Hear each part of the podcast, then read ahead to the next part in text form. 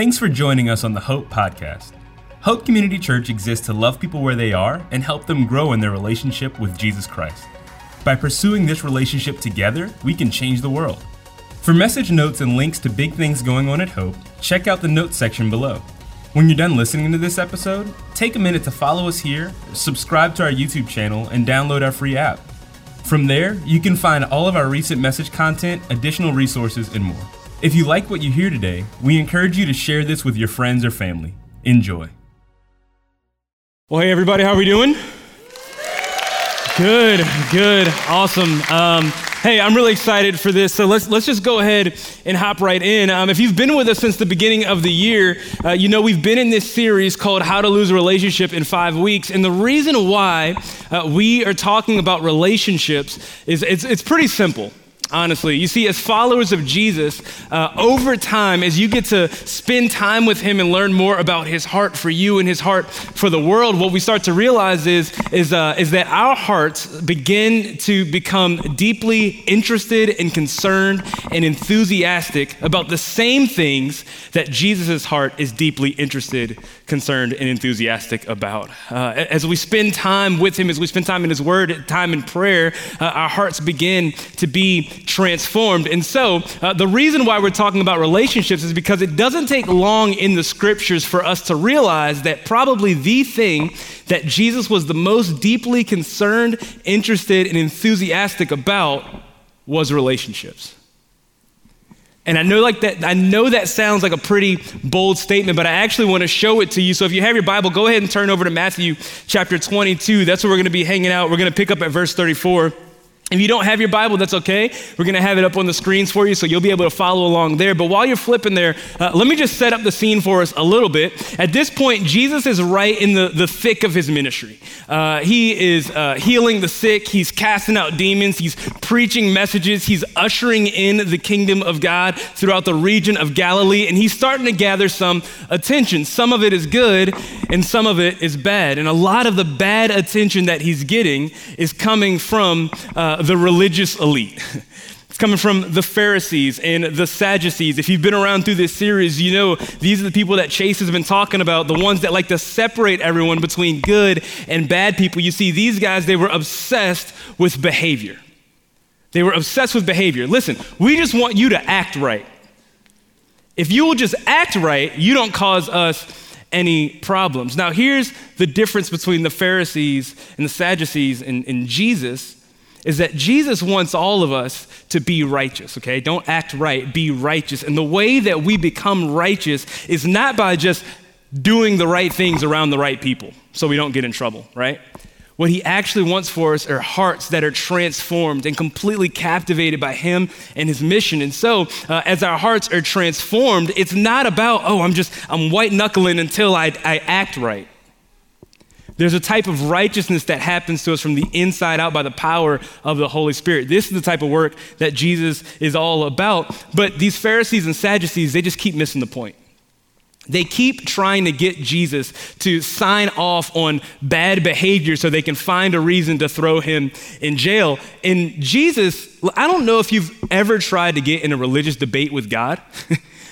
it's not going to go very well for you, right? Jesus embarrassed these guys over and over and over again. As a matter of fact, in chapter 22 of Matthew, there's a story where they come up to him and they say, Hey, Jesus, um, we know we should give money to God, uh, but also the government says that we should pay our taxes. Which one should we do? And Jesus is like, both. Why are we having this conversation? They're like, dang, this dude's good. the Bible actually tells us that the Pharisees were, and the Sadducees were amazed at Jesus' answer. It didn't take much to impress these guys, right? But Jesus was so good at this. So much so that they often tried to gang up together to find a reason to accuse Jesus of doing something wrong. And so that's what we're going to pick up. This is Matthew chapter 22, verses 34 uh, through 40. It says, when the Pharisees heard that he had silenced the Sadducees, so Jesus already knocked one down, lined the next one up, let's go. When he heard that he had silenced the Sadducees with his reply, uh, they met together to question him again. One of them, an expert in religious law, tried to trap him with this question Hey, teacher, uh, which is the most important commandment in the law of Moses? This is like when your kids gang up together and they're like, Hey, dad, who's your favorite? Just to see what you'll say, you know, trying to get you in trouble. That's basically what they try to get him to do because they think that if Jesus will elevate one law above the rest, well, we can say, oh, well, Jesus doesn't think the rest of them are important. And like a Jedi, Jesus navigates this. It's, it's beautiful. Jesus replies in verse 37 You must love the Lord your God with all your heart, all your soul, and all your mind. This is the first and greatest commandment. A second is equally important love your neighbor as yourself. The entire law and all the demands of the prophets are based on these two commands. So they say, Hey, Jesus, which one is the most important? He goes, Love God and love others. Isn't it interesting that when they asked Jesus, Hey, what is the most important command? He doesn't go behavioral. He doesn't say, oh, well, you have to be in church this much, or you have to read the Bible this much, or you need to have this much scripture memorized, or don't have sex before marriage. No, he immediately goes relational. That's how deeply interested and concerned and enthusiastic Jesus is about relationships. So, if we want to be as deeply interested, concerned, and enthusiastic about these things, we have to ask ourselves, well, why aren't we? What, what happens? For many of us in our lives, sometimes I know that for some of us, we wouldn't say that relationships are the most important thing. And I don't think this happens intentionally. I don't think anybody says, oh, I don't want to be concerned about anyone else. But instead, what happens is, is we slowly start to drift into apathy. And as we talk about ways to kill relationships, apathy will do it every single time. Apathy is a lack of interest, concern, or enthusiasm about anything. But in the context that we're going to talk about tonight, specifically when it comes to relationships. I don't know if you and your family have ever gone to the beach and, and you're out in the water and you're just hanging out and you're having a good time and all this other stuff. Woo! Yeah, this is great. And you go, okay, everybody, let's bring in. And you look up and you're like, who stole our stuff? And then you stop and you pan the beach a little bit and you look and you go, oh no, it, it, it's over there. How did it end up over there? Well, it wasn't that you were intentionally trying to get separated from your Michelob Ultras. It's that you slowly drifted over because you were preoccupied with something else. Drift doesn't happen intentionally, it happens with a lack of awareness and a lack of paying attention. And so it's one thing to look up to the shoreline and say, oh no, our stuff has been replaced, or we're further away from our stuff than we thought we were, but it's a whole different thing when you look back on the shoreline of your life and you think, man, when, when did I become so distant from my wife? Or man, my, my, my kids, they're growing up. I don't, when, I feel like I've missed an entire section of their life. It's almost like I don't even know them anymore. Or, or we spend time, we say, man, remember that friend that I had back in school that, man, we used to be so close that I knew that if anything ever happened, I could call them up and things would be awesome. And we were deeply concerned with each other. We always had fun. And then the next thing you know, you look up and you're like, how did I get here? And why do they seem so far away? It's because we tend to drift. We drift into apathy and apathy will destroy a relationship every single time because look at me, this is important. Apathy will always lead to atrophy. For any people in here who work out, you can tell me what it's like after service, but um, I've been told that if you're in the gym and you try to stay in there all the time and you work out and all this sort of stuff, that after a week or three or a month away from the gym, you try to go back and you realize, man, my muscles don't work the way that they used to. That's atrophy. It starts to set in. The, longer you go without working that muscle, the more the muscle gets weakened. And Jesus actually sets a model for us that love in, in the way that we handle relationships and approach relationship, it's, it's like a muscle that we have to work, that it gets stronger over time. But so often we become apathetic. We, we go with the check engine light method, right? Oh, I don't know. Something just happened. Things changed. They got different. I got busy, all this sort of stuff, right? I think there are three things in particular that cause us to drift into relational apathy, and here they are. The first thing is that we realize that relationships take work. The second is that we forget that people are made in the image of God. And the third is simple it's, it's just that we're, we're too busy. And what we're going to do in our time together today is we're going to explore all three of these, but also what I want to give you is I want to give you intentional questions that you can ask to each of these points that would help us intentionally combat against apathy. So let's go ahead and start uh, at the beginning. Let's look at uh, just the, the realization that relationships take work. And I know a lot of us, you know, we have friends who are like, man, me and so and so, we go way back. Uh, we haven't seen each other in years, but whenever we meet up together, it's like we, we skip a beat. Listen, I realize there are some relationships like that, but I'm willing to bet that at some point at the beginning, there was a time where work was put in. Uh, replace this with your relationship with your spouse or with your kids or just any, any sort of uh, intimate relationship that you have. At one point, the work was put in, but soon you realize, man, it takes more work to continue to invest in this over time. And this is okay. This isn't anything uh, unheard of. This is actually what the Bible says very clearly about our relationships. Uh, as we continue to flip through the pages of the Bible, we reach the apostles like, like Paul, who writes a letter to the Romans. And in Romans chapter 12, which we're going to take a, uh, take a look at in just a second here, uh, Paul gives instructions for how we are supposed to love. And he doesn't do it from a, hey, you got to do this, this, this, this, and this as a checklist. No, he is writing saying, listen, we've seen the perfect model. We've seen Jesus. And so now, how do we love in our relationships the same way that Jesus loves? And, uh, and, and here's what he said. We're going to pick up um, in verse uh, 9. Romans 12, 9 says, Don't just pretend to love others, really love them. Hate what is wrong, hold tightly to what is good. Love each other with genuine affection and take delight in honoring each other. Listen to the type of language that he's using here. Never be lazy, but work hard to serve the Lord enthusiastically. Rejoice in our confident hope. Be patient in trouble and keep on praying. When God's people are in need, be ready to help them. Always be eager to practice hospitality. Bless those who persecute you, don't curse them. Pray that God will bless them. Listen to this. He says, Be happy with those who are happy.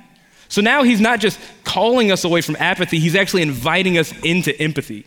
He says, Be happy with those who are happy and weep with those who mourn. Live in harmony with each other. Don't be too proud to enjoy the company of ordinary people, and don't think you know it all. I love that he has that last line in there. Like, I like to think he had one guy in Rome he was thinking of. He's like, hey, stop it, okay? I really appreciate that. But, but listen to the type of language that Paul uses. This isn't passive language. This isn't, oh, just go get lunch every now and then and see how things turn out. No.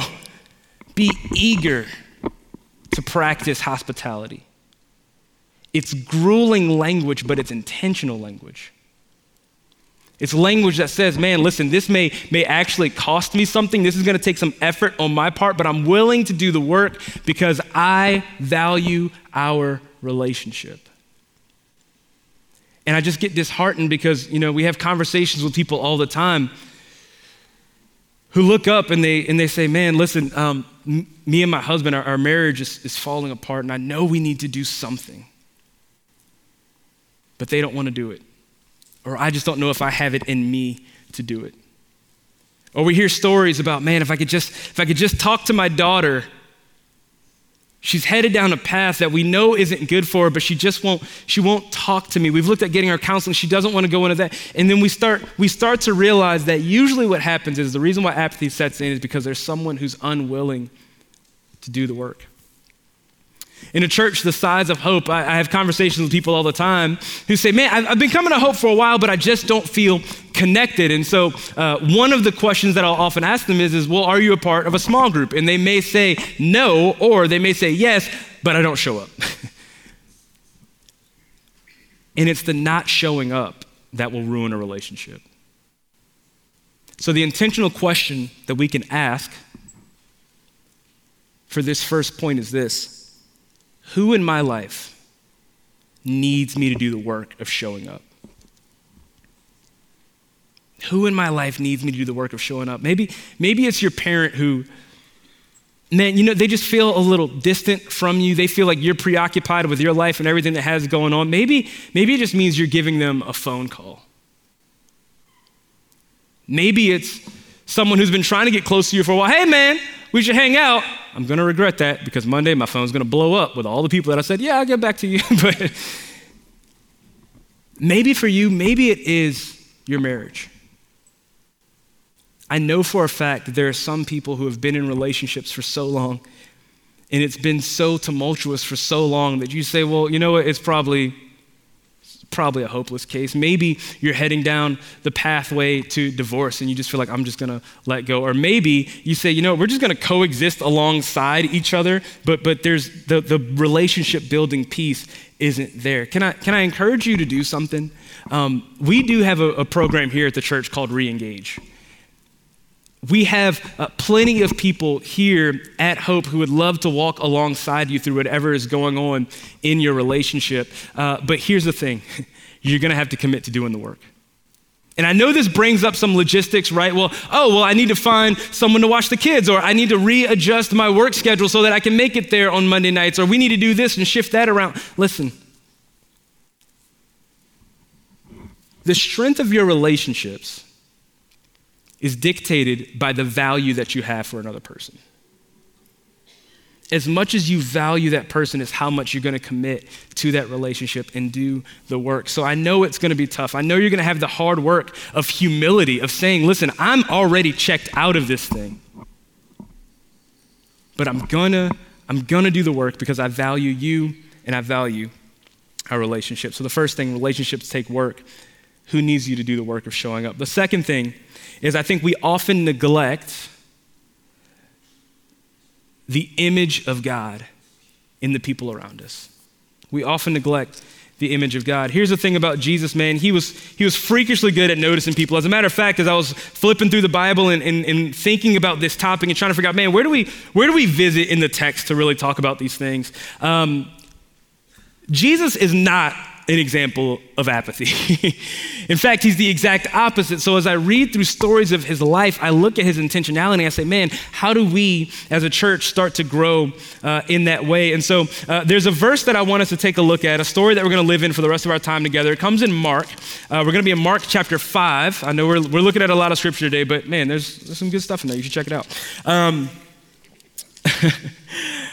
uh, Mark chapter 5, we're going to pick up in verse 21. And I want to look at this interaction that Jesus has um, with a woman and how uh, he teaches us the importance of relationships. Verse 21, it says this says, Jesus got into the boat again and went back to the other side of the lake where a large crowd gathered around him on the shore. Then a leader of the local synagogue, whose name was Jairus, arrived.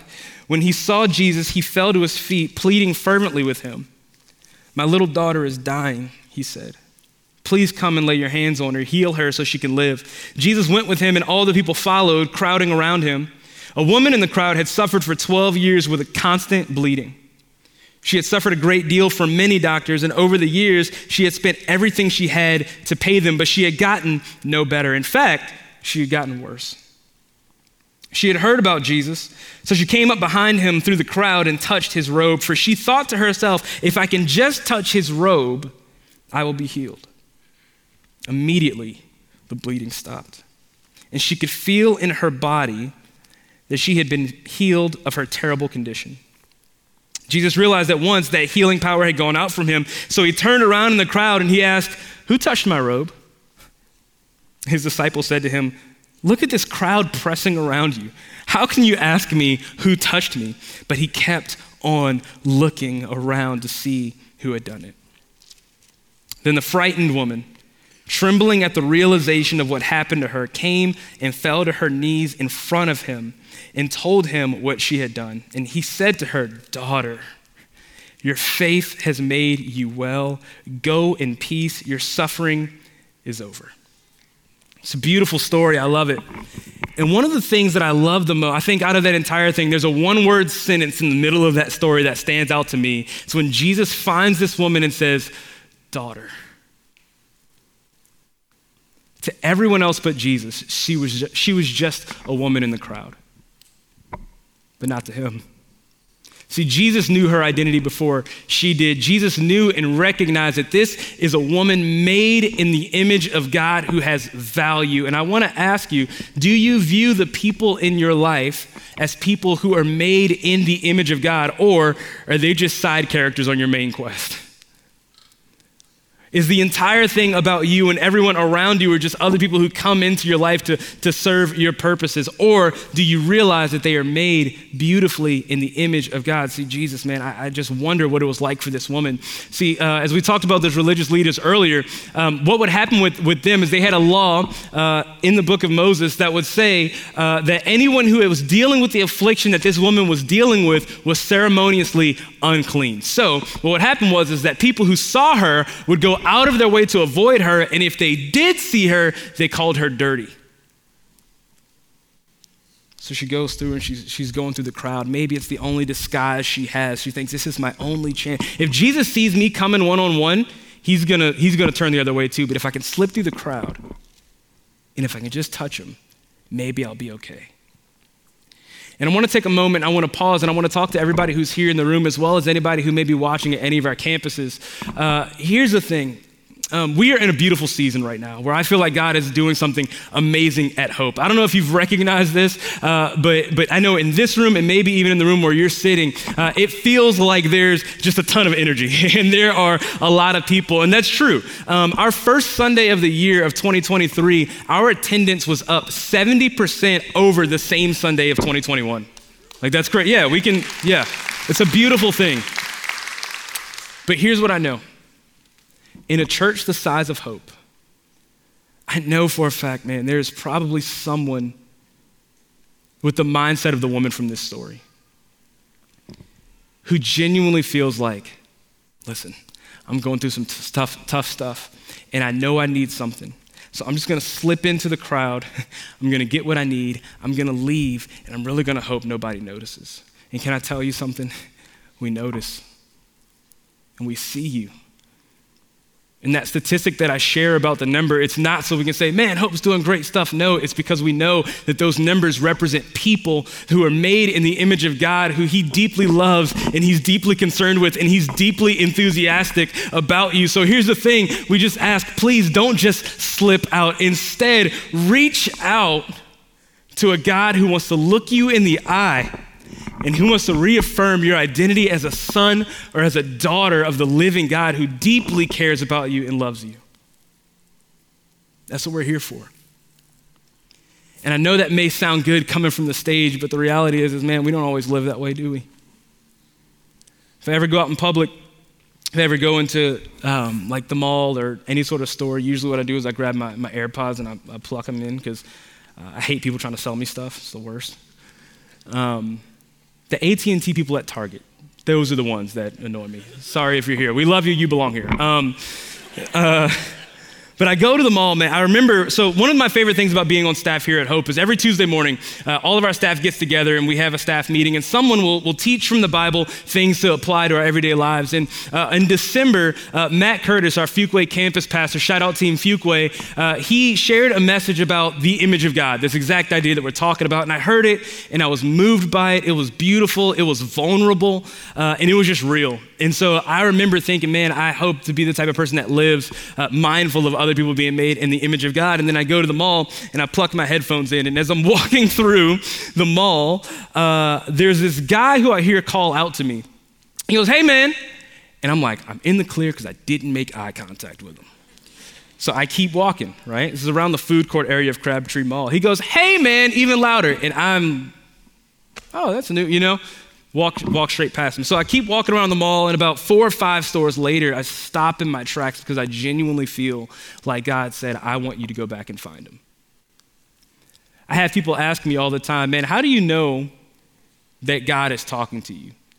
Usually, he tells you to do something that makes you a little bit uncomfortable. and it's a thought you have that you said, I would never think that. and that's exactly where I was in this moment. But you know what God was reminding me of? Jesus would do this. Jesus would go back. He would acknowledge, at least acknowledge this human's existence. And so I say, all right, you know what? I'm going to do it. This is easy for me. I can stand in front of people and talk until I'm blue in the face. but talking to someone in public, especially when I think they're trying to sell me something, that is not my natural bend. But if Jesus is calling me to serve everybody who comes in my proximity, then this is something I need to lean into. So I'm saying, you know what? Okay, God, I'll do it. So I go back to the food court and I look for him. And he's there, but he's talking with two military recruiters now. And so I'm polite. I'm like, you know what? I'll wait here. So I'll wait. Three minutes goes by, four minutes goes by, five minutes. Um, and I say, well, you know what? He's clearly busy. God knows my heart, right? So I walk away and I go back to shopping. And so while I'm shopping, uh, I get this sense again hey, go back and talk to him. At least apologize for ignoring him. I'm like, okay, God, I know if I fight you, it's not going to work, so I'll just go. And I go back and look for him in the food court. Now he's nowhere to be found. I do a full lap around the food court. Look at me, Jesus. I'm trying. He's not here. Off the hook. Cool, right? So I leave. Finish doing some Christmas shopping. I'm getting ready to leave the mall, and I feel like God genuinely says, He says, go back one more time. And I'm like, bruh, I got stuff to do. All right, so I go back to the food court. He's not in there. Um, and as I'm heading out, I have my phone in my hand and I'm texting. And you know when you walk like through the mall, especially during the holidays, and there's somebody walking slowly in front of you and you lose all your religion? Um, I'm walking and I look up and I realize the guy that's walking slowly is the guy that I ignored in the food court. I go, well, this is inconvenient. Um, so I try to walk around him, and as I walk around him, he goes, hey, man, Hey, what's up, man? he goes, Can I ask you a question? I said, Yeah. He says, Do you pray to God? I was like, Dang it, of course. I said, Yeah, I pray to God. He goes, Oh, you pray to, to God the Father? I said, Yeah, I do. And uh, he goes, Next thing out of his mouth shook me a little bit. He goes, Yeah, but do you pray to God our mother? And I said, Oh, this is one of those. Here we go. Long story short, if you're interested, uh, he's a part of a cult and he was trying to, to kind of graft me into that. But I said, hey, listen, I know this conversation is going to get weird, so let me just stop you right there really quick. Um, I don't know if you remember me or not, but I walked past you in the food court earlier, and I heard you, and I ignored you, and I realized that was the most disrespectful thing I could have done. Like, even if I didn't want what you're selling, it was unfair of me to treat you as anything less than valuable. I told him, I said, I believe that you were made in the image of God. And when I literally walked past you and pretend like I didn't hear you, I didn't treat you that way and I apologize. And he appreciated that. Right there in the middle of Crabtree Mall, we have this, this moment where he's like, hey, man, listen, I talk to a bunch of people and I get rejected by a bunch of people. It's, it's whatever. But I was like, no, it's not whatever, man. You're valuable, and I'm sorry about that. So we get to talking and stuff, and I mean, he's he, respectfully, he's in some, some pretty weird stuff. Um, but I did tell him, I was like, man, let's, let's exchange contact information. Let me get your name. Let's sit down together and let's read through the Bible to figure out, man, where, where are we getting these things from? We clearly have two different views. See, here's the thing. In that moment of recognizing that he was made in the image of God, what the beautiful thing that happened was is that I was able to establish a relationship with him, but now I am prayerful that he will have an even stronger relationship with the God of the Bible, right? And that wouldn't be possible had I ignored the fact that he is valued by God. Do I treat other people like they're made in the image of God? This is the question we need to ask in order to combat that part of apathy. The last thing that we need to touch on here is that third point, and I think it's so true of so many of us, is that we're just busy. And um, I want to lovingly burst your bubble but no one under the sound of my voice, myself included, is busier than Jesus was. I mean, look at the story that we just looked at from Mark, right? He, he's hanging out with his disciples on a boat. He gets on the boat. Uh, he, he hits the shore. As soon as he hits the shore, he's surrounded by a crowd of people asking things of him. A guy comes up, a, a guy from the synagogue comes up and says, Hey, my daughter's dead. Can you come and heal her? He said, Yeah, sure, I'll go. And as he's going, someone else reaches out looking for healing from him. And I'm sure in this moment, like, Jesus had to have at least one type A disciple he was like, Jesus, can you stay focused on one thing? Like, we were going to, like, this girl is gonna die. She's sick. Can we go and take care of her? Jesus, what do you mean who touched you? We're in a crowd. Jesus, any of these people could have touched you. Jesus, why are you so distracted? And Jesus said, No, I am more focused than you have ever been. You think it's just another person in the crowd. No, there's someone who needs my attention right now. So he, he seeks through the crowd for this woman. Yes, he was on the way to do something else, but he paused and said, This moment is worth it. This moment is worth it. I know for us, when we look at the relationships that we struggle through, it's, it's easy to say, oh, well, this relationship will get better once I get more time and we have more time to hang out. But, but the question becomes this this is how we combat apathy uh, when it comes to busyness. What do I need to cut out of my life to make room for others? What do I need to get rid of? Maybe it's some family activities. Like I know the kids love soccer, but if I want to have any sort of relationship with them, then guess what? Maybe we're not going to do soccer this year. Because I care more about you growing up and developing into a person who understands how to have healthy relationships with your family. Uh, uh, maybe that means that you scale back on your hours at work so you can spend more time at home. God forbid, when Netflix asks, Are you still watching? You say, No. no, they left us without excuse, didn't they? They were like, checkmate, it's not our fault, it's you, you're the problem. What does it look like to cut things out of our lives to show people that we value them? Because let me tell you something. They're going to ask the question man, so and so spends so much time over there. Do they value me? And if we want to love people relationally the way that Jesus loves people, then we have to be willing to make sacrifices in order to be with them. So we close out here. Um, if we can, I, would like for us to throw up on the screen, yeah, those three reasons why we drift into apathy. We've, we've been talking this entire time about the relationships that we have here, but let's not forget that Jesus' command was to love God and love others. So I'm sure you can look at these three things and you can probably think about a relationship or two that's struggling that you think, man, if I if I combat these three things, then maybe that relationship will be better. But I also want to want to embrace the reality that for a lot of us, these three things are true of our relationship with God. Man, I, I want to get closer to God, but it just it feels like hard work sometimes. I want to get closer to God, but I'm just too busy. And, and that second one in the middle, maybe the problem is that we have forgotten that we are made in the image of God. And the thing that our soul wants the most is to be in unity with Him. Let me tell you something with, with your relationship with God, you're going to have to do the work because when we're apathetic in our relationships with God, we, we tend to drift towards atrophy. Here's the good news Jesus did the hard work. He did the hard work, He closed that gap.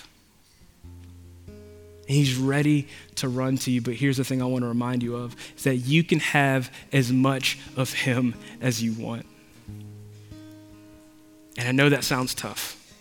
Maybe right now where you're at, you're like, man, I just, I don't know, I've, I've tried everything. Listen, Jesus has done the hard work, but there comes a moment. You know, you know what God is looking for? He's not looking for people to just try harder. That's, that's not what it's for. But I think he looks at a room like this and he hears what all of us were singing right before I got up here Come on, my soul. Don't you get shy on me right now.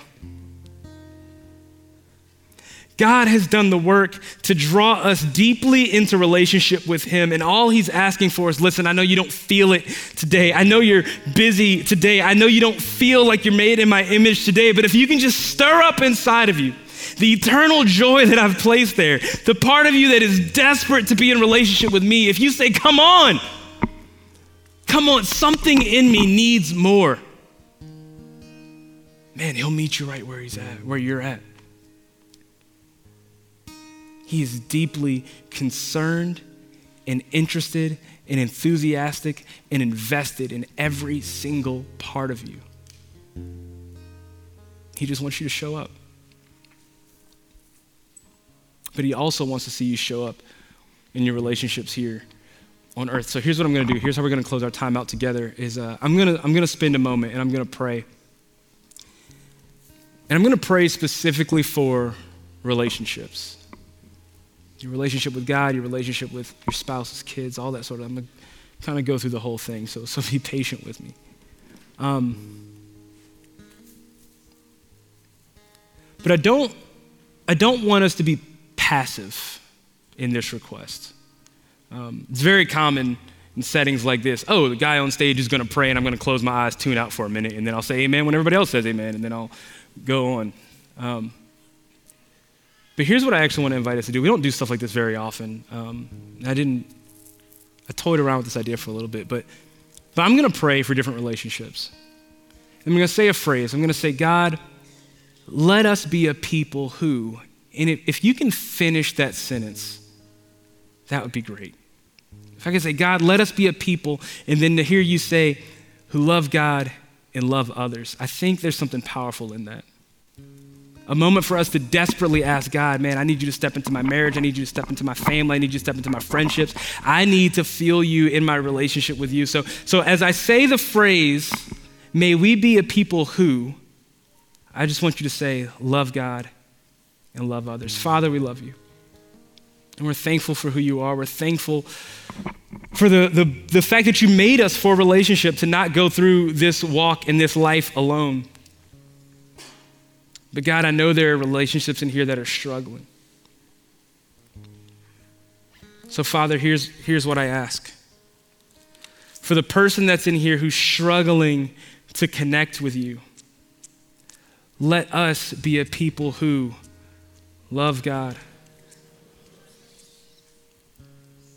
Father, for the relationships, the marriages in here who feel like we are headed down a dead end road that we're not experiencing the fullness of this relationship. God, let us be a people who, Father, for parents and kids where there's division where they feel like, man, I, I, don't even know this person. The kids thinking, man, I'm ready to get out the house and leave mom and dad behind because I'm sick of them. For the parents who are like, man, I just want my kids to do better. God, help us to do the uh, for to, to, to accept the restorative work that you've done. God, help us to be a people who.